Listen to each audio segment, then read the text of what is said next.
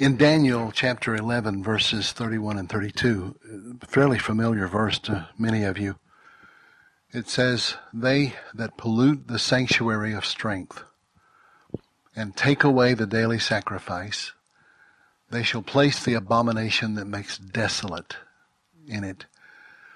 But such as do wickedly against the covenant shall be corrupted by flatteries. But the people that know their God shall be strong and do exploits. That last phrase is the one that's most familiar to us. The people that do know their God shall be strong and do exploits. Um, now, I'm not interested in our time together to try to unpack all the different points of view about end time prophecy. Obviously, this has a historical fulfillment that took place uh, with Antiochus Epiphanes. It also then has another fulfillment which the Lord Jesus spoke of and pointed to in Matthew 24 when he prophesied the uh, destruction of Jerusalem in 70 AD. Both of those events, these verses match them. But then I believe there is a third fulfillment of this yet to be unfolded which is again not a subject that I want to pursue right now because my point is is this: whether you believe in pre med, post, whatever, the bottom line is every generation has to face its own particular brand of struggle that this verse addresses. They will pollute the sanctuary of strength. They will take away the daily sacrifices. They will place the abomination that makes desolate and they will do wickedly against the covenant by speaking corrupt, corrupting flatteries. But those who know their God shall be strong. I want to, I want to spend time together today talking about strength to face dark times and maybe the end times that only comes from knowing God. Strength from knowing God. Now, there's four issues here that are listed that, uh, that I want us to just briefly take a look at. Number one, there's political seduction that's spoken of in this verse. Number two, there's international turmoil. Number three, there's spiritual deception. And number four, there's moral bankruptcy. Every one of these, any one of these, drains the life out of us if we're godly, if we love the Lord, if we love the truth, if we love our families, if we love freedom, if we love uh, life, then political seduction, international turmoil, spiritual deception, and moral bankruptcy, any one of those things drain us of life and energy, but all four of them at one time are just about too much to, to deal with. Uh, when, when it speaks of the pollution of the sanctuary and the destruction of the, uh, this translation speaks of the sanctuary of strength. Uh, one translation calls it the citadel, which is talking about the temple and the walls around the temple. But I, I want to ad- address not just uh, not, not the, the, the temple. I want to talk about the the polluting of the of that which is holy, and how that drains strength out of us. Then I want to talk about the destroying of the daily sacrifice, what that might represent that drains strength out of us. Putting evil in place of the holy, letting the unholy stand in the holy place, how that drains life out of us. And being corrupted by flatteries, what does that do to us? And then finally, the ultimate uh, result of all this, the destruction of the covenant and what that does to us. Um, the pollution of the sanctuary of strength, how would that apply to me and you? I mean, we may never face anything in our generation on the level of what Israel faced at the invasion of Titus and the destruction of the temple. If you interpret that event as being what Jesus was talking about when he said, uh, there'll be a time of tribulation unlike any that's ever been before and will never be again, then you certainly don't believe that there's going to be another time when you have to confront this. But for, let's let's forget whether we are going to have a tribulation period or not, or whether it's already come to pass and was taken care of at 70 AD. It doesn't take a genius. It doesn't take a prophet. It doesn't take a, a person with a PhD in political science to, to look around and see that in our own little feeble way, we are facing perilous times. And Scripture does make it plain that we're going to face perilous times uh, in the end of the age, regardless of what your prophecy charts uh, hold to. We've all got to agree that the Scripture is plain about that. 2 Timothy 3. Know this, that in the last days, dangerous, perilous, demonically inspired, ferocious times will come. Jesus says men's hearts will fail them from fear of looking after those things that are coming on the earth. So with that in mind, I want us to look at Daniel 11, 31 and 32 and consider what you and I are facing. Uh, maybe I don't have to face the Romans tearing my life down uh, one stone not left on top of another. Maybe I don't have to face that, but what am I facing? I'm facing the pollution of the sanctuary from which I should have gotten my strength. This to me speaks of the pollution of the worship of God and the Word of God. Uh, I say this with all respect to those many, many leaders out there who are always trying to do the right thing and always trying to speak the truth and not compromise. But uh, I hear from people all across the, the country who say the same thing that I do.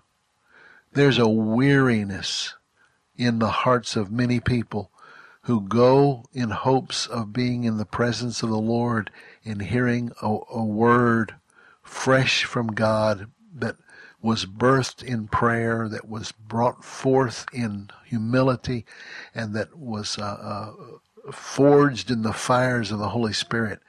And they don't get they don't get it very much. They don't hear it very much. Um, the most powerful move of the Holy Spirit that I've been able to participate in lately was in a school uh, uh, chapel program a few weeks ago where I was asked to speak, but I didn't get to speak because the Holy Spirit came and we were all on the floor for the duration of the time. It was it was marvelous. Nobody spoke. But you know, when when I do go to hear someone speak, quite often and, and here again, they people could say this about me if they come hear me speak. I don't know. I'm not. I, I try not to be critical, but there's a hunger for the real power and presence of God, and I think the reason that the word is weak is because the worship is weak. The the power, the strength of the sanctuary has been polluted. Now, this is too large a subject to try to address in in detail, and I want to I want to be I try to be careful when I talk about this.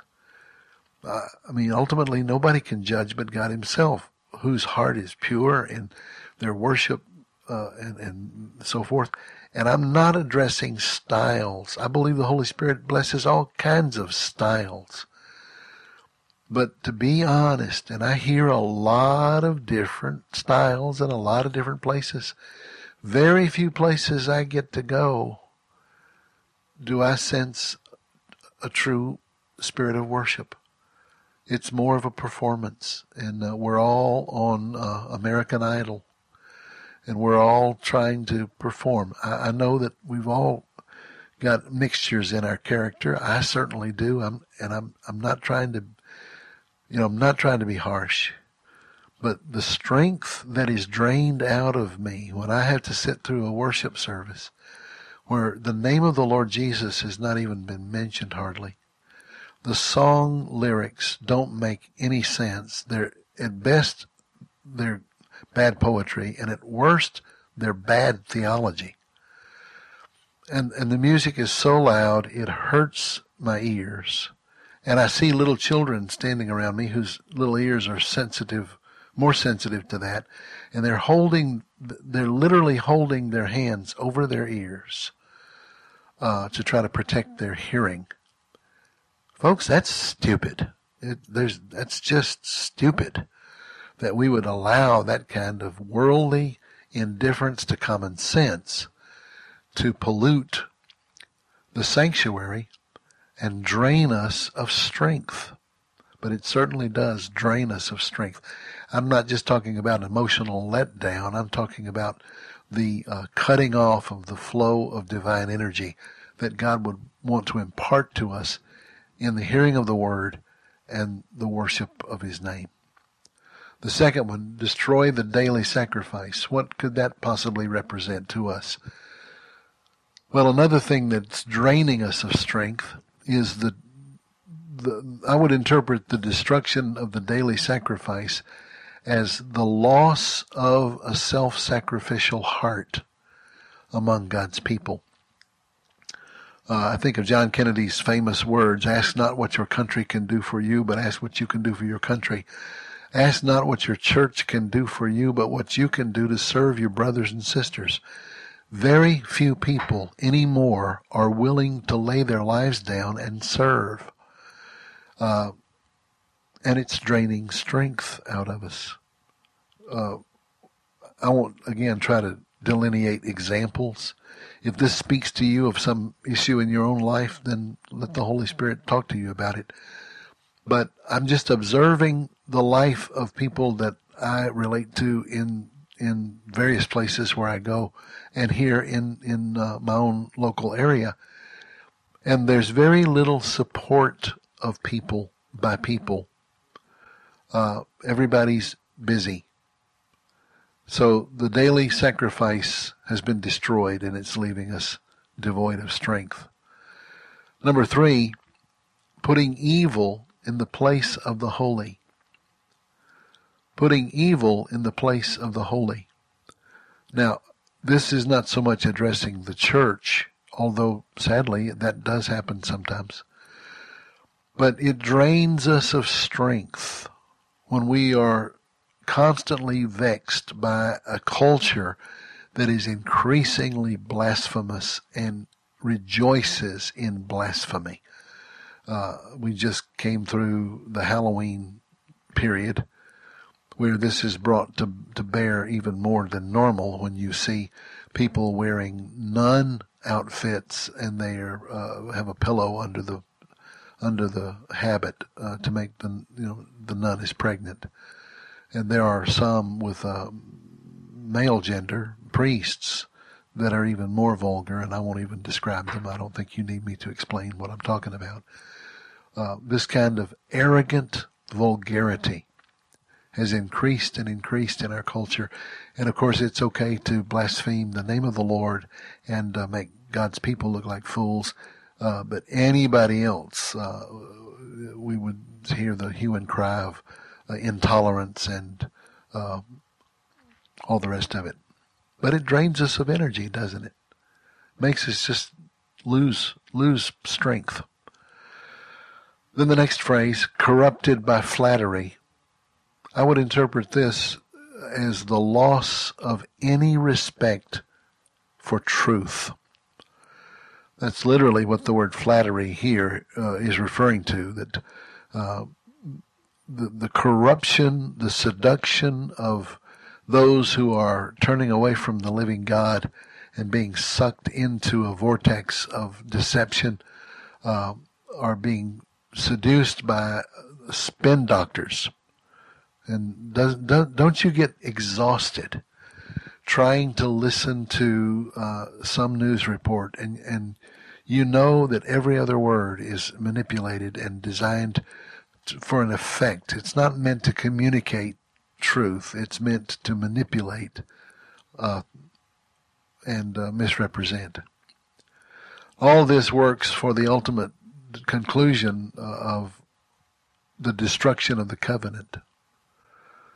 The destruction of the covenant means the the, the, the total rejection of reality uh, Isaiah chapter 24 speaks to this, and I'll, I'll refer to this uh, more maybe later, but in Isaiah 24 verse 5 it says, The earth is defiled under the inhabitants of the land, because they have transgressed the laws, changed the ordinance, and broken the everlasting covenant.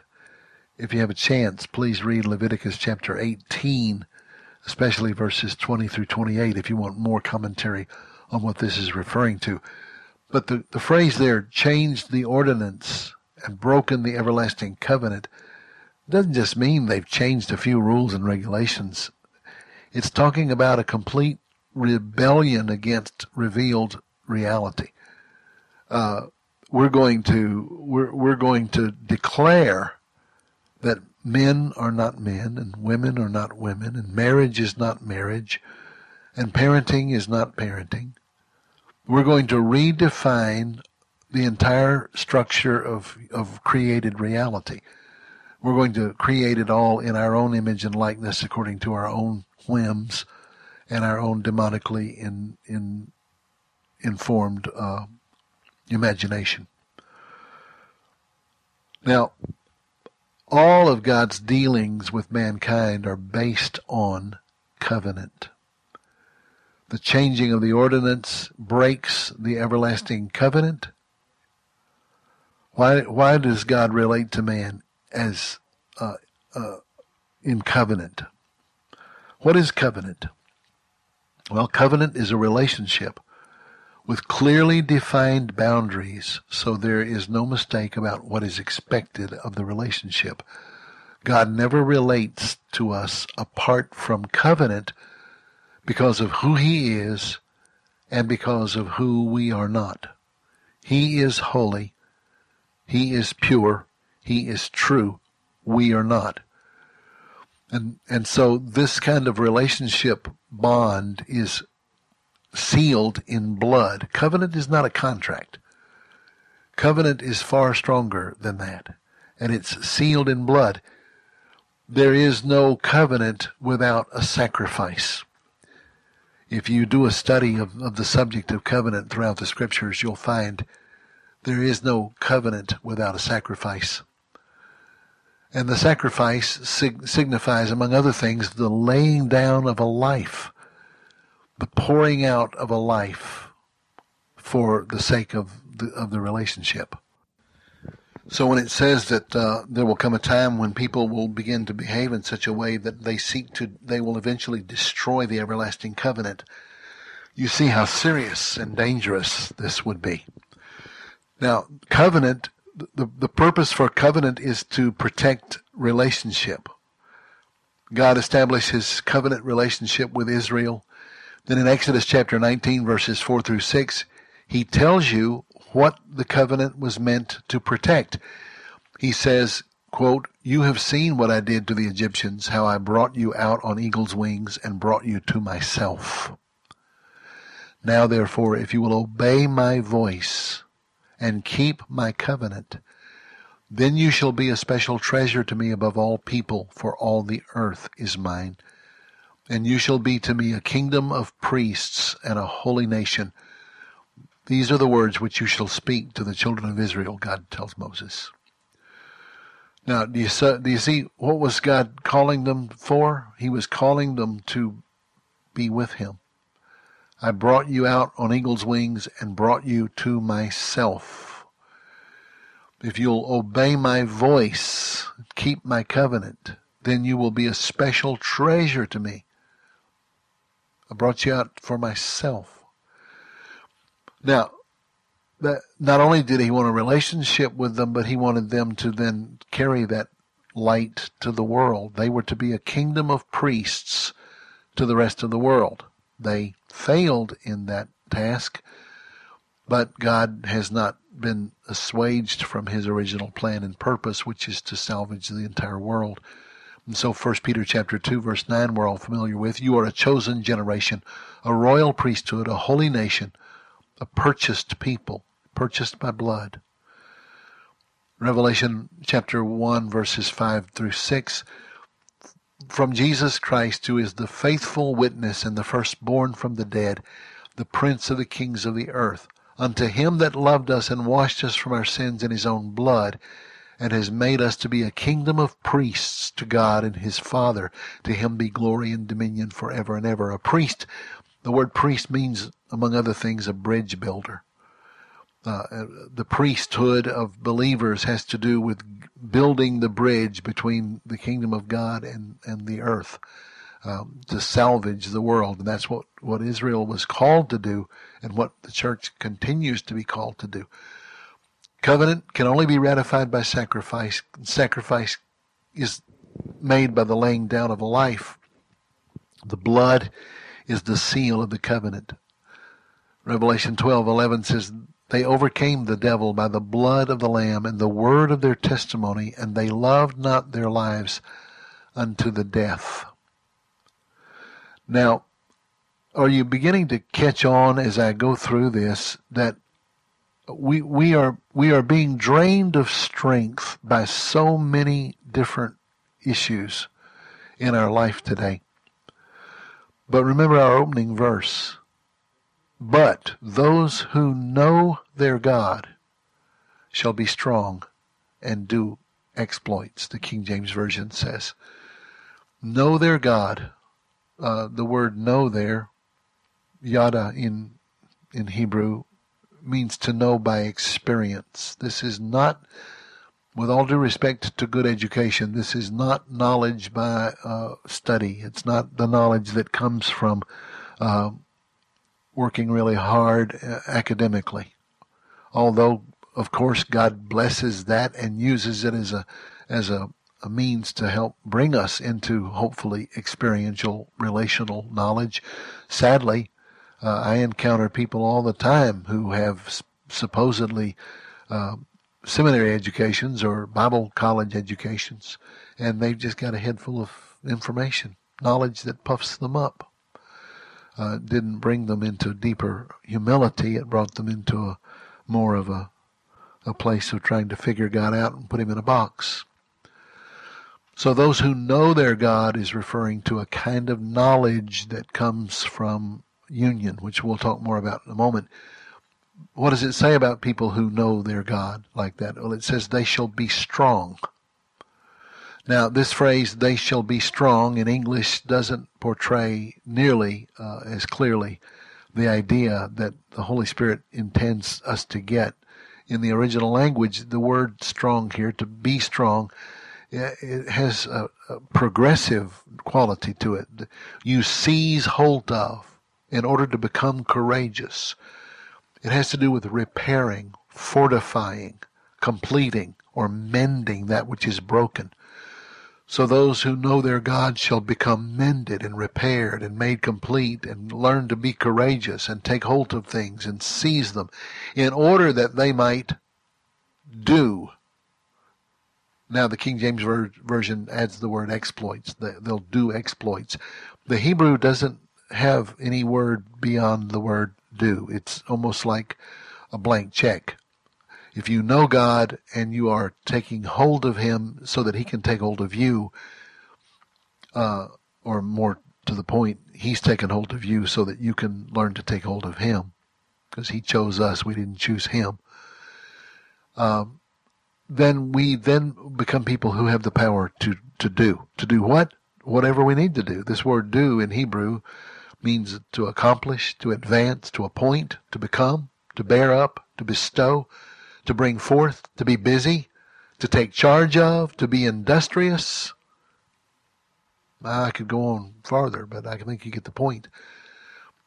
Now, this kind of people that are going to bring about the close of the age in Revelation chapter 22 verse 14 says, Blessed are they who do his commandments that they may have right to the tree of life and may enter in through the gates of the city. We see here a picture of a time of great international, political, moral, and personal evil that is described in Daniel chapter 11, which we opened with. Uh, this evil will seek to destroy the covenant by corrupting people with flatteries. The word flatteries there, spin. It's the spin doctors. It will be a time when the very nature of reality will be challenged by a new Tower of Babel, a one world, secular, occult state system ruled by dark spirits in union with evil men and women. Yet in the face of all this, God will have a people who know Him and who are strong and who will therefore be able to do whatever he commands. In the time that we've got together remaining, I want us to take a look at these three words to know him, to be strong, and then to do. Now, another prophetic picture of the people of the close of the age is seen in Psalm 110, where uh, it, it says, The Lord said to my Lord, Sit on my right hand until I make your enemies your footstool. By the way, this verse is probably one of the more uh, quoted verses in the New Testament from the Old Testament. It's it's in the New Testament at least five times, so it, we need to understand it. The Lord shall send the rod of His strength out of Zion. What does that mean? Who is Zion? Zion is the people of God. Zion is not. Uh, uh Zion is a symbolic picture of the entire body of Christ, the people of God. Uh, Hebrews Hebrews chapter 12 will give you the reference for that. The rod of God's strength, the rod of his authority and power. The word rod there is a scepter. So this has to do with the authority of God being manifested in the earth through his people. Rule in the midst of your enemies verse 2 says. Then verse 3 Your people shall make of themselves a free will offering in the day of your power. Or a footnote would say, the day you gather your army. And then it describes the army, clothed in the beauty of holiness, birthed out from the womb of darkness into the morning. It's a picture of those who have come through the dark.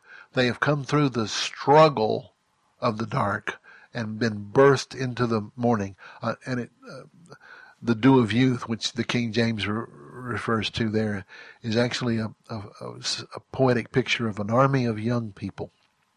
That doesn't mean older people aren't part of it, but it specifies an, a great army of young people. So those of you with uh, children and uh, you're concerned about them, start praying that verse over them that they'll be a part of that. I pray that for my children and my grandchildren that they not just be saved, but that they be flaming lights for righteousness in their generation. Verse 4 Yahweh has sworn, speaking of Messiah, you are a priest forever after the order of Melchizedek.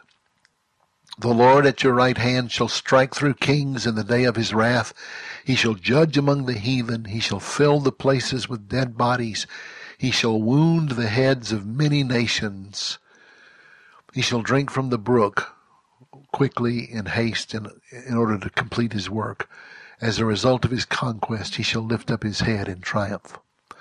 This is a picture of the return of the Lord and the conquest of evil and the vanquishing of uh, God's of enemies and the uh, establishment of the fullness of the earthly kingdom. Now, this prophetic picture of God's plan and purpose for his people in the end of the age it's not a picture of defeat or of passive waiting in a corner somewhere for the rapture. It's a people who know God and are strong enough to do whatever He commands them to do in battle. This is a picture of a people who are in the world but not of the world. They are of earthly value because they are heavenly minded. They live on earth by borrowing the atmosphere of heaven. When they enter a situation, they are aware that the kingdom of God has entered it because they and the kingdom are intertwined. It's not boastful arrogance. On the contrary, people who understand this process of being broken and cleansed and then intertwining their life with the life of the vine so that he's the vine and we're the branches and without him we can do nothing. This this these people are not arrogant. They're free from egotism. They're free from self-centered, uh, self-serving motivations. They're full of joy because they're free from the burden of selfishness, and they're like children in their love for God, but like warriors in their hatred for evil. This is a wonderful vision of destiny. But how do we get there? It's great to look at the vision, but let's come down to where you and I live. We need the vision. Without a vision, we wander until we perish. But where do we go to begin to live out that vision? We've looked at the large prophetic picture in Psalm 110 and in our introduction from Daniel 11, which is valuable, but it's not of any use unless we individually follow its direction to reach the destination. Let's examine ourselves with regard to these three issues knowing God, receiving the strength that comes from knowing God, and then doing exploits. Let's look at knowing God. How much time do you spend with the Lord? Now, I'm not asking this with some kind of finger wagging in your face like I'm some spiritual guru that's got to correct you. I have to fight to spend time with the Lord. I, uh, one thing I have to fight is a voice in my head that says, well, you don't have to be alone with him. He, you're always with him. You have a lot to do. He knows that. Just pray as you go. Well, I believe you can pray as you go. I don't doubt that. The Bible says pray without ceasing, so obviously you can pray as you go. But in all my going and doing, even for God, quote unquote, my strength is never renewed by that. It's only renewed by Him. So I have to purposefully plan to have time in His presence. And I don't mean just saying, Good morning, Lord, come go with me while I do things that are too important to uh, stop and be quiet and still before you. It is in His presence that He exchanges my weakness for His strength. and I'm telling you, I, I, I, the things that are draining the life out of you every day television, radio, newspapers, people, culture, the vexing things that I listed just very briefly from our opening time together. Those things are not, uh, they, they, they gather inside your soul like barnacles. Remember in the tabernacle where, you know, you go in and you go to the laver of washing, you wash off the, the dust of, the world, the flesh, and the devil before you go into the presence. And in the presence of the Lord, you're renewed. Second Corinthians chapter 12, verses 9 and 10. Uh, Paul says, I sought the Lord three times to remove this infirmity from me, what he called his thorn in the flesh. But, he, but the Lord said, My grace is sufficient for you, for my strength is made perfect in your weakness. Now, the, the way God's strength is made perfect in our weakness is that in our emptiness, God comes and fills us. So Paul says, I take pleasure in my infirmities and reproaches and necessities and persecutions, in distresses for Christ's sake. For when I'm weak, then I'm strong. And obviously, what he's referring to there is this exchanged life where the power of God is manifested through us. I mean, we all know this. We all have experienced it. If you've walked with the Lord for any time at all, you know of the occasions when you have been empty and absolutely had nothing to give. But out of obedience, you obeyed, you know, you, you obeyed the Lord and, and this power, this presence, this insight, this compassion that is beyond you came and began to carry you into the fulfillment of what you were called to do when you had no strength or desire to do it. Um, now, when Paul says that he rejoices in infirmities, you know he's not talking through his hat. He's not just being religious. He's got experience to back up what he's saying. Second Corinthians 1 8, he says, We want you all to know something of what we went through in Asia. At that time, we were completely overwhelmed, he says. The burden was more than we could bear. In fact, we told ourselves, this is the end. can you imagine what Paul must have been going through for him to say that. 2 Corinthians 7 5. When we came into Macedonia, our flesh had no rest, but we were troubled on every side. Without were fightings, within were fears. You know, I, I don't have any experience, anything close to what the Apostle Paul had to deal with in 2 Corinthians 11. He says, you know, he lists beatings and stonings and shipwrecks and threats on his life and prison. And then he says, quote, in my travels, I've been in constant danger from rivers and floods, from bandits, from my own countrymen, from pagans. I've faced danger in the cities, danger in the desert, danger on the high seas, danger from false Christians. I've known exhaustion, pain, long vigils, hunger and thirst, doing without meals, cold and lack clothing. Beside all this, the daily burden of responsibility for all the churches. And I, I look at that and I think of the times when I have been stretched to what I thought was beyond my capacity. And uh, times of fear.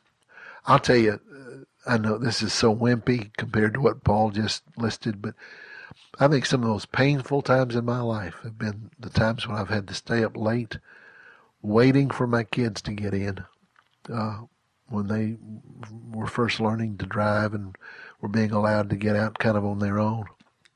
And even after they were older, when they were in their early 20s, just vigils, long, dark vigils when I knew something was wrong and I knew uh, things weren't up to par and my heart was thumping and I'd I, you know, I mean, how many times I've cleaned the whole house and straightened up the garage and cut the grass and trimmed the trees and painted the barn, uh, just to, to burn up nervous energy when all the time I was just fearful, just fearful.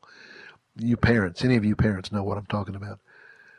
It's in those moments of weakness and fear and pain that the Holy Spirit expects us to turn to Him and do what I'm trying to describe in this time together, and I'll make more sense of what that is in just a moment. How do you do it? How do you how do you exchange your weakness for his strength?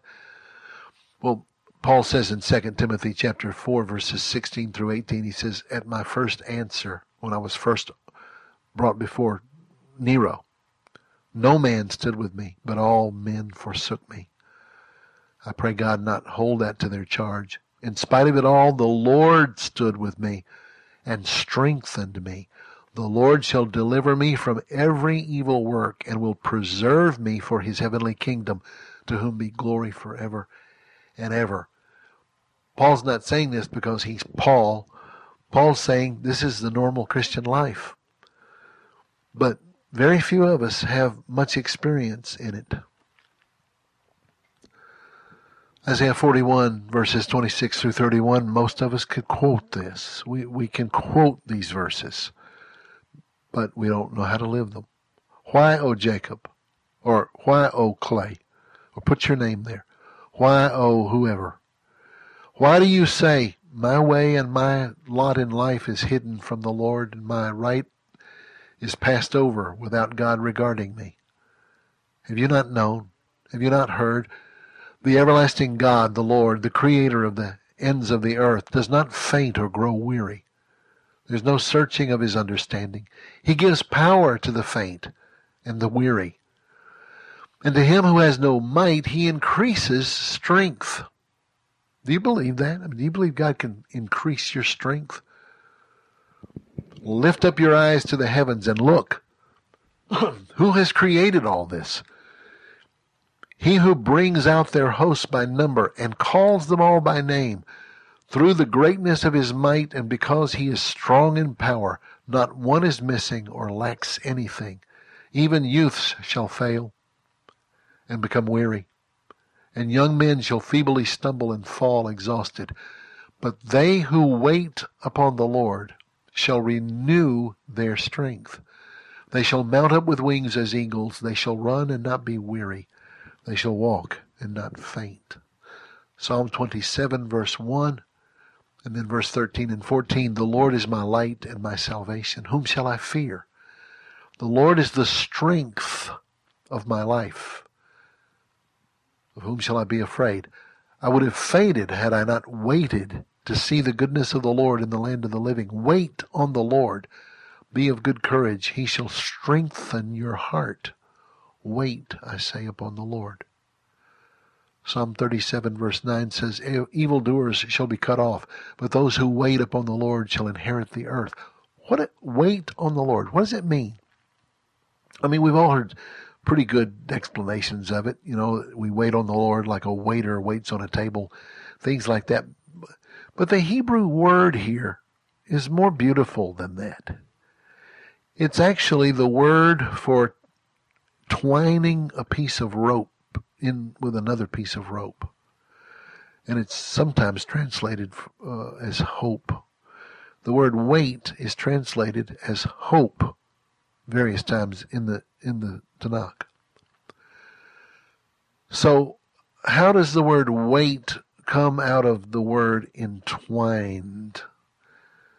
Well, it means to to know God means to be so united with Him that you hold on to Him and place all your hope in Him. This word implies holding on tight, not in the sense of our holding on to God for dear life as if if we let go we're going to fall into our death, but in the sense of refusing to give in to its opposite of doubt, accusation, or fear.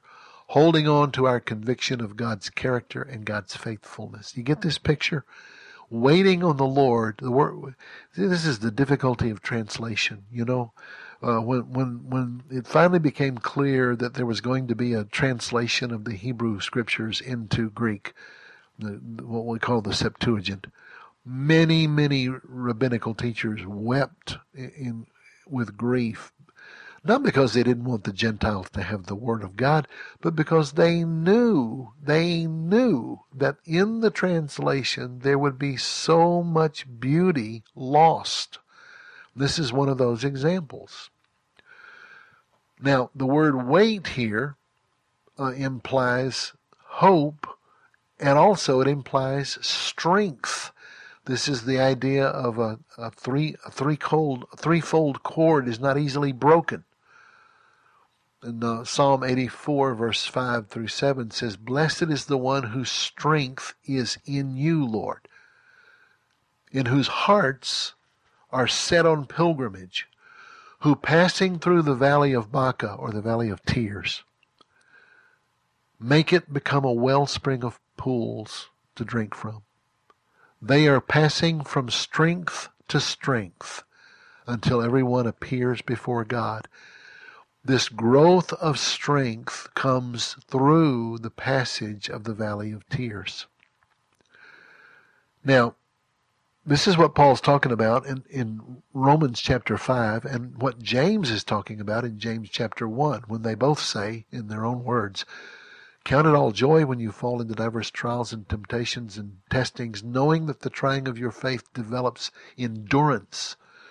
Endurance, hope, all of this is related. And waiting on God means not just passively sitting by and hoping something's good good might happen, maybe but it means wrapping yourself so much into Him and Him so entwined in your life that you and He are inseparable. You know, this is uh, this is what it means to when Paul says, "I know whom I have believed." He says, I've become totally entwined in the one that I first believed in. Now, it's not a matter of faith anymore. I know whom I have believed and become persuaded that he is able to keep that which I've committed to him against whatever future the future may hold. Now, this word strength here, uh, chazak in Hebrew, to take hold of, to seize, to be courageous, to repair, to fortify. Now, that's that's the meaning of the word strength to take hold of to seize. It's very close kin to waiting on the lord. To take hold of and refuse to let go. Producing strength from holding on. Now with that in mind listen to ephesians 3 verse 12 in union with him now now think about that the, in, in, entwined together in union with him because of his faithfulness, not ours. We can have boldness and confidence to approach God. So I ask you not to be discouraged by the troubles I'm enduring on your behalf. I pray that God will be given, that, that, that God will uh, give you strength to grasp the breadth, the length, the depth, the height of Messiah's love. See how these words all work together? That God will give you strength uh, to grasp. Now, they who know their God shall be strong, and they will do what with that strength? They will they will do. And I told you in Hebrew, there's no word following do there, but uh, the word that's translated like that is in other parts of the of the scripture. It's translated to accomplish, to advance, to appoint, to become, to bear up under, to bestow, to bring forth, to be busy, to take charge, to be industrious, to confront. Now, all of this is to say one thing in our time together that I hope you get out of all of this, and that is we are facing the, the most demanding time of our life. I'm 55 years old. I have never had to face what we're facing uh, in this nation now. It's not nearly as terrible as my parents and grandparents' generation had to face, but the fact is, it doesn't do any good for me to compare myself with other people. I've got to, to deal with what I've got to deal with in my generation. And I feel sometimes exhausted by it. I mean, uh, that's no news. You do too. I, am sure you're exhausted by it. Um, and some of you might say, well, just uh, you know, turn the bad news off and don't pay any attention to it. And uh, I'm sorry, I'm I'm just not made that way. Uh, I, I'm not one who can just play like everything's okay. I don't think whistling in the dark and playing like everything's okay and ignoring evil is the way to confront evil. Nor is it right to get so preoccupied with what the evil is doing that I become evil myself by yelling, screaming, ranting, raving, and becoming bitter and angry and uh, uh, fruitless but loud. A lot of heat, no light. So to be in the presence of the Lord, I mean, you know, Habakkuk did not ignore the coming of the Babylonians. He went up into his tower and he saw them coming. Then he turned to the Lord and he, he, he received from the Lord the word of the Lord, which we know now as the book of Habakkuk.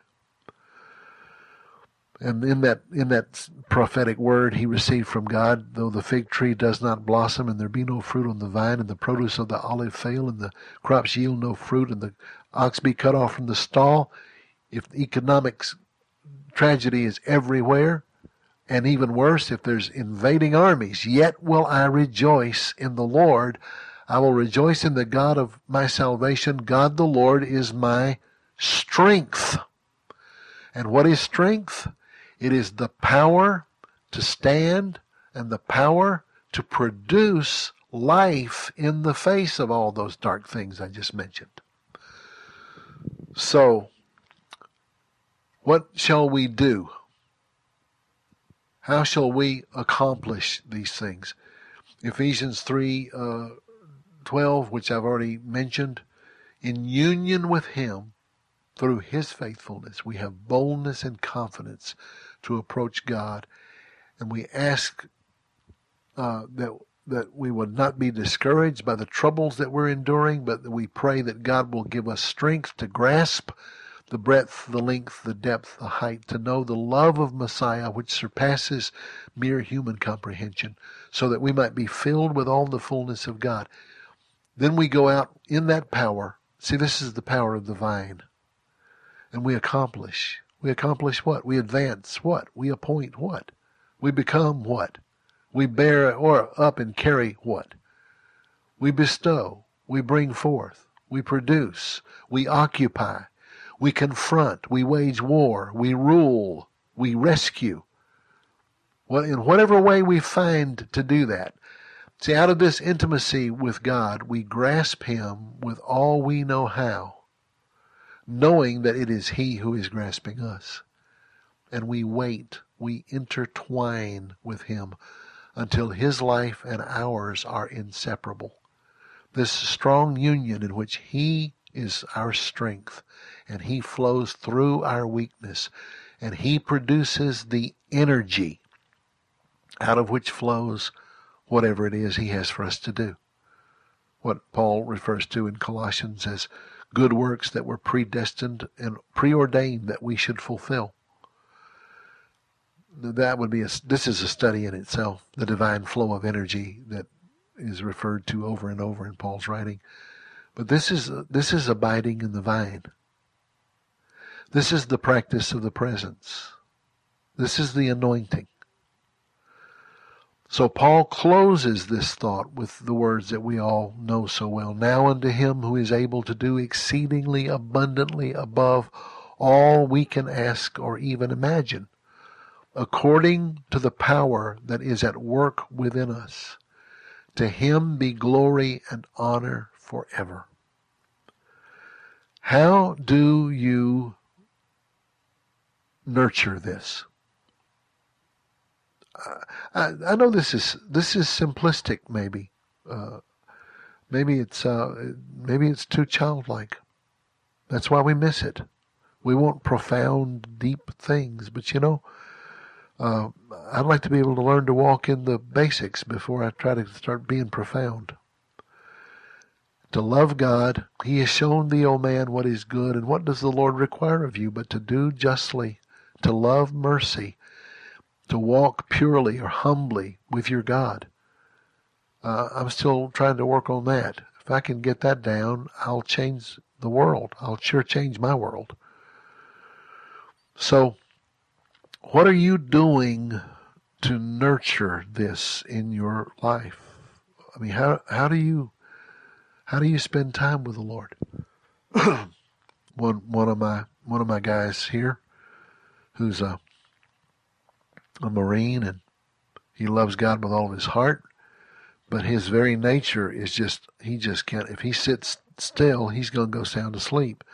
And he knows it.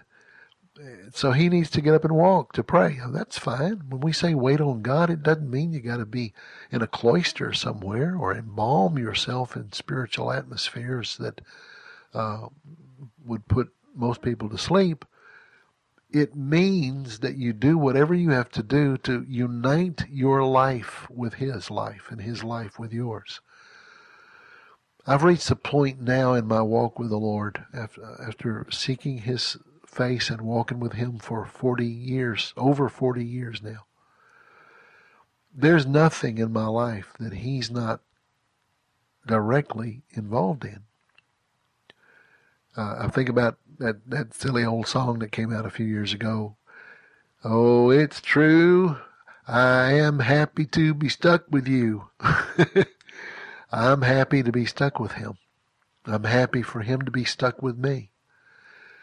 And the, the life of the vine flows through the uh, the branches, and uh, my weakness, my emptiness, my tiredness uh, has become a place where uh, I'm passing through the valley of Baca, the valley of tears, the valley of emptiness, and uh, it becomes filled. The, the pools begin to fill as I walk with the Lord through that valley of, of uh, difficulty. And it, what was, what was a, a, a disaster becomes a source of ministry, a source of life. So, what are you going through right now? I get letters from so many of you. Mary and I pray over every one of them. We never take them lightly. Some of you are facing tremendous battles in your business, in your finances. Some of you are facing huge struggles in your marriage. Some of you are living in parts of the country where the demonic is so ensconced that even in your own home you have a difficult time uh, just being at rest and peace because there's so little Christian influence in your area that you have to just stand in faith, uh, j- even in your own home. Some of you are completely bereft of fellowship. You live uh, isolated from uh, the closest fellowship to you is 20, 30 miles. Uh, some of you are going through battles with your children. Some of you are fighting physical battles. Some of you are uh, fighting emotional and mental or sexual battles. Whatever the battle is, take that weakness into the presence of the Lord. Stop, be still, and unless you're like the one I just talked about who can't be still, then go walk around a tree, go out in the woods and walk, whatever you've got to do. But put yourself on purpose into the presence of the Lord. Begin to listen to Him. You see, knowing God means listening to His voice. My sheep, John 10, my sheep know my voice, and another they will not follow. My sheep know my voice. Uh, we read from Exodus chapter 6 if you will obey my voice and keep my covenant, then you will be my own special treasure. It's obeying his voice, doing what you hear him say the best you know how. Now, if you say you can't hear him, then why don't you talk to him about that? That becomes the focal point. That becomes the issue that you need to pray about. That becomes the issue you need to start writing in your journal about. But I promise you, you're hearing his voice much more clearly than you think you are. If you just give yourself a few minutes to consider that, you'll know it's true. Now, I have two goals in this little simple message today. The first one is for you to be comforted and encouraged and strengthened. Strengthened in your uh, union with Christ, strengthened in your knowledge that He is not just holding on to you, He's weaving His life into the warp and woof of your life so that, you, you can't tell where He stops and you start, and where you stop and He starts. Uh, so that eventually Paul says, Paul said it, I didn't say it. He says, eventually, if you keep living this way, you will reach a point where you will know the height, the depth, the breadth, the length, to, to know the love of God that surpasses human ability to comprehend. In order that you might eventually become filled with the fullness of God. This is beyond even the baptism in the Holy Spirit. Holy Spirit comes and fills us, uh, but His purpose in filling us is to bring us to this point that I'm talking about now. Well, the night I was filled with the Spirit, I I I got the worst migraine headache of my life, and I instinctively knew why. Uh, I'd had migraine headaches since I was five years old. Uh, when I was about six, I had one that was so bad I tore a corduroy pillow open with my bare hands from the pain. Uh, the night I was filled with the Spirit, I, I, got home, and by the time I got home, I had the most r- r- destructive uh, pain, uh, just roaring inside of my head. And I knew in my spirit what it was. It was the clash of two kingdoms. It was it was the Holy Spirit coming and confronting the bitterness, the impurity, the anger, the unforgiveness, the lust, the confusion, the fear, the arrogance, the pride that uh, was uh, so much uh, who I was. So I thought you were Christian. How could you have all that in you? Well, Jesus saved me by grace. And when I got saved, uh, legally all things become new, but that, that doesn't mean that experientially it's become new. There's a whole whole lot of stuff in you that he's still working on. And the Holy Spirit comes not because we're clean. He comes to cleanse us. He comes to purge us. Uh, he comes to, to, to be the purging, cleansing fire of sanctification so that he who has begun a good work in us will eventually fin it, finish it. He's begun it, he'll finish it. But you know what God's goal, his ultimate purpose, his ultimate plan for you and me is what I've just mentioned that we would actually eventually know the love of Christ so fully that we become filled with all the fullness of God. Then we become unstoppable. We become unkillable. We are not able to be intimidated. We're, we're not. We won't compromise. It's not even a comprehend. We wouldn't even co- consider compromise. Uh, we become then people who can fulfill that vision of Psalm 110 that we referred to a little while back. We become the people uh, who know their God and do exploits. We become people who make of ourselves a free will offering on the altar of God in the day God gathers his army. We are birthed out of the darkness into the out of the womb of darkness into the brightness of the morning. We are clothed in the beauty of holiness. And we have the dew of youth, because see, they that wait upon the Lord shall renew their strength. They shall mount up with wings as eagles. They shall run and not be weary. They shall walk and not faint. I'm so ashamed of myself sometimes. I think about my spiritual father and my spiritual mother, Derek, Prince and uh, Leanne Payne. Uh, both of them in their elderly years traveling the world. And here I am, 20, 30 years their junior. And there's days when I don't want to leave my desk. I, I don't want to leave my big chair in there. I don't want to leave my front porch. I don't want to leave my yard. But some people think waiting on the Lord means passivity. No, I get passive when I don't wait on the Lord. When I wait on the Lord, I begin to get filled with strength and vision, and I want to go. So, know the Lord, draw near to Him, be strong, do exploits. Find out what those are for you, and then do them.